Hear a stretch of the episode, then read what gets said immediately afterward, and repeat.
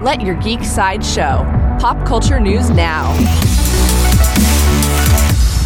Hi, this is Andrew, and here are your pop culture headlines. New from Lucasfilm. Lucasfilm shared a new promotion for Star Wars Ahsoka. In the trailer, Ahsoka Tano and Baylan Skoll are talking about Anakin Skywalker and Darth Vader. Star Wars Ahsoka has a two episode premiere on August 23rd. Coming soon from Disney, Disney announced the digital release date of Indiana Jones and the Dial of Destiny. The fifth installment of the franchise follows the titular character and his goddaughter Helena Shaw as they track down an artifact created by Archimedes himself. Indiana Jones and the Dial of Destiny is set to be released on digital on August 29th.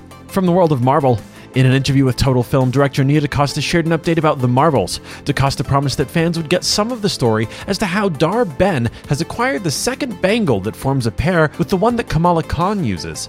The Marvels will fly into theaters on November 10th, 2023.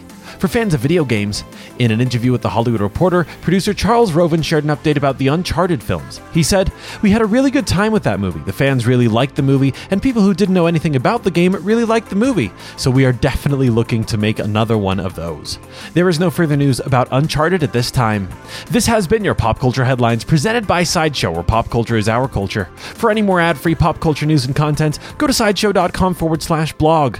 And if you're a fan of this short form podcast, leave it a positive review on the streaming service you're listening to right now, or share it with a friend who just might like it too.